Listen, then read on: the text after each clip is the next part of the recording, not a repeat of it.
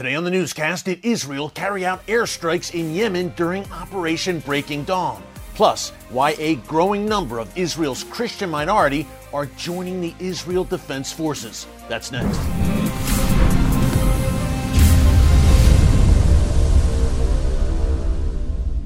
Hey folks, Erick Stakelbeck here. Welcome to the Watchman Newscast. A very interesting statement today by the Chief of Staff of the Israel Defense Forces, Aviv Kohavi.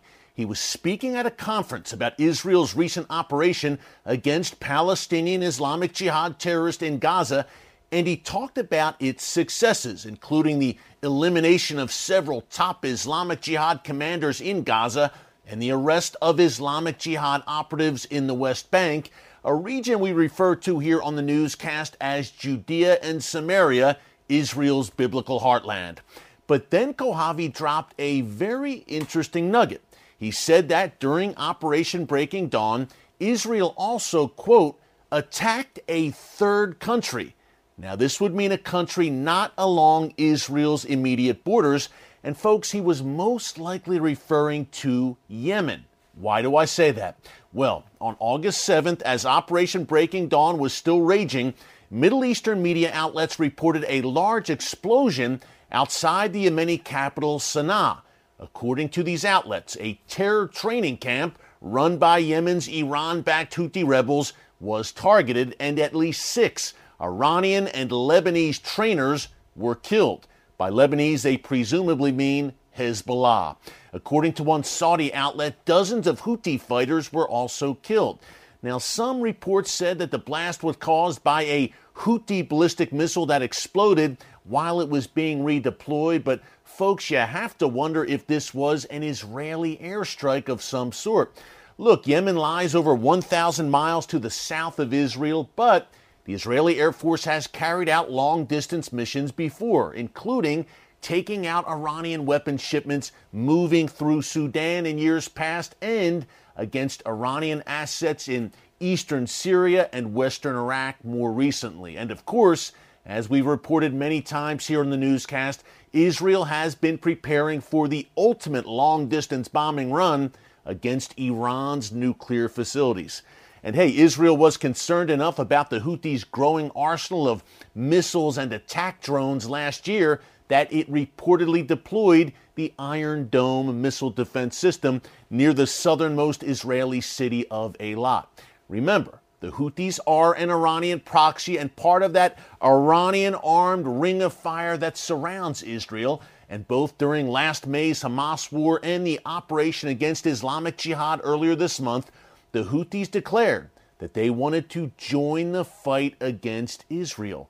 This is really no surprise, folks, coming from a group whose official motto is Allah is greater, death to America, death to Israel a curse on the Jews and victory to Islam. How nice. Now, we're keeping a very close eye on this and we'll update you with any breaking details in the meantime. Since we're talking about the Israel Defense Forces and the threats gathering against the Jewish state, I wanted to share a very important interview that we did on last week's episode of The Watchman Show on TBN. Shadi Haloul heads up the Israeli Christian Aramaic Association. That's right, Aramaic the language of Jesus.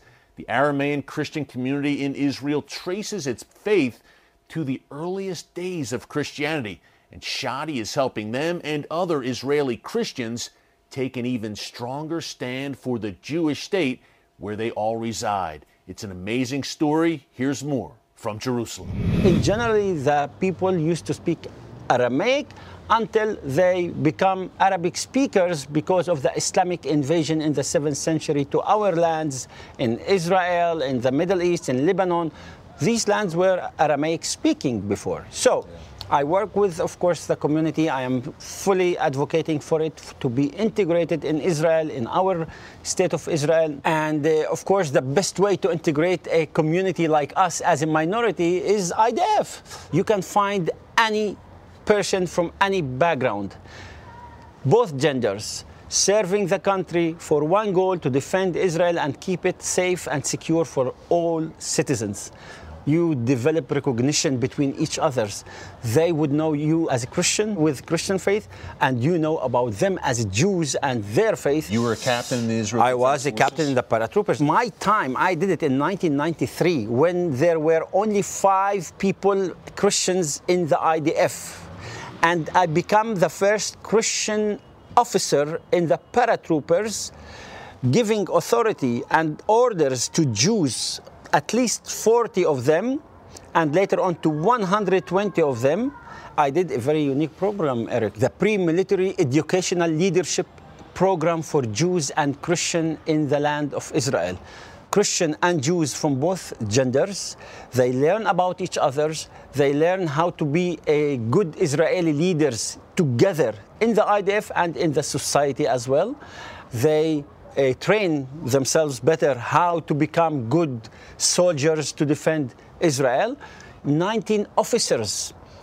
I graduated already 250 youth and recruited them to the IDF through this program only in the last five years. It seems like you've had a tremendous response among the Christian community. And what's the response been from those in the IDF and the average Israeli? A lot of appreciation, or, or what kind of response do you Well, the majority of Jews that respect what you do and they love what you do and they support you as well and you have the, sometimes the Arab uh, uh, nationalist or the Islamic, Islamic well. nationalist or uh, extremist that they don't like uh, our actually process of integrating Christians and uniting Christian and Jews together and defending the country and uh, make a better understanding and a better life. Personal threats uh, oh, yeah. for, for what you're doing. They don't accept us as Christians who want to serve the state of Israel, our state, the only state, democratic state in the region that actually we feel safe in it, secure, and we have also obligation, since we are secure in it, to defend it. Otherwise, if this state is weakened, we all also will not exist. Not only the Jews are threatened here, we as a Christian are threatened. So it's our responsibility to protect this country, to keep it stronger, and also advocate for our full rights as citizens of the state of Israel without neglecting any of these values. Shadi, thank you so much for everything you're doing. Keep you. it up. We're praying for you. God bless you, my friend. Great to be thank with you. you in Jerusalem. Thank, thank you, you Thanks again to Shadi Haloul for all the great work he's doing with the Israeli Christian Aramaic Association. Hey, if you like that interview with Shadi and you want to see more like it, be sure to tune in to our weekly 30 minute show on TBN every Thursday night at 10 p.m. Eastern Time and then again on Friday at 6:30 p.m. Eastern Time. Today is Thursday, so we will have a brand new episode tonight on TBN. Again, 10 p.m. Eastern Time. If you love the newscast, you will love our 30 minute weekly show where we are in Jerusalem, on the Gaza border, the Lebanon border, the Syria border, and points beyond, bringing you the on the ground perspective and analysis from the land of Israel. So be sure to tune in. Hey, thanks for joining us today here on the newscast. Until tomorrow, God bless you. And remember, never hold your peace.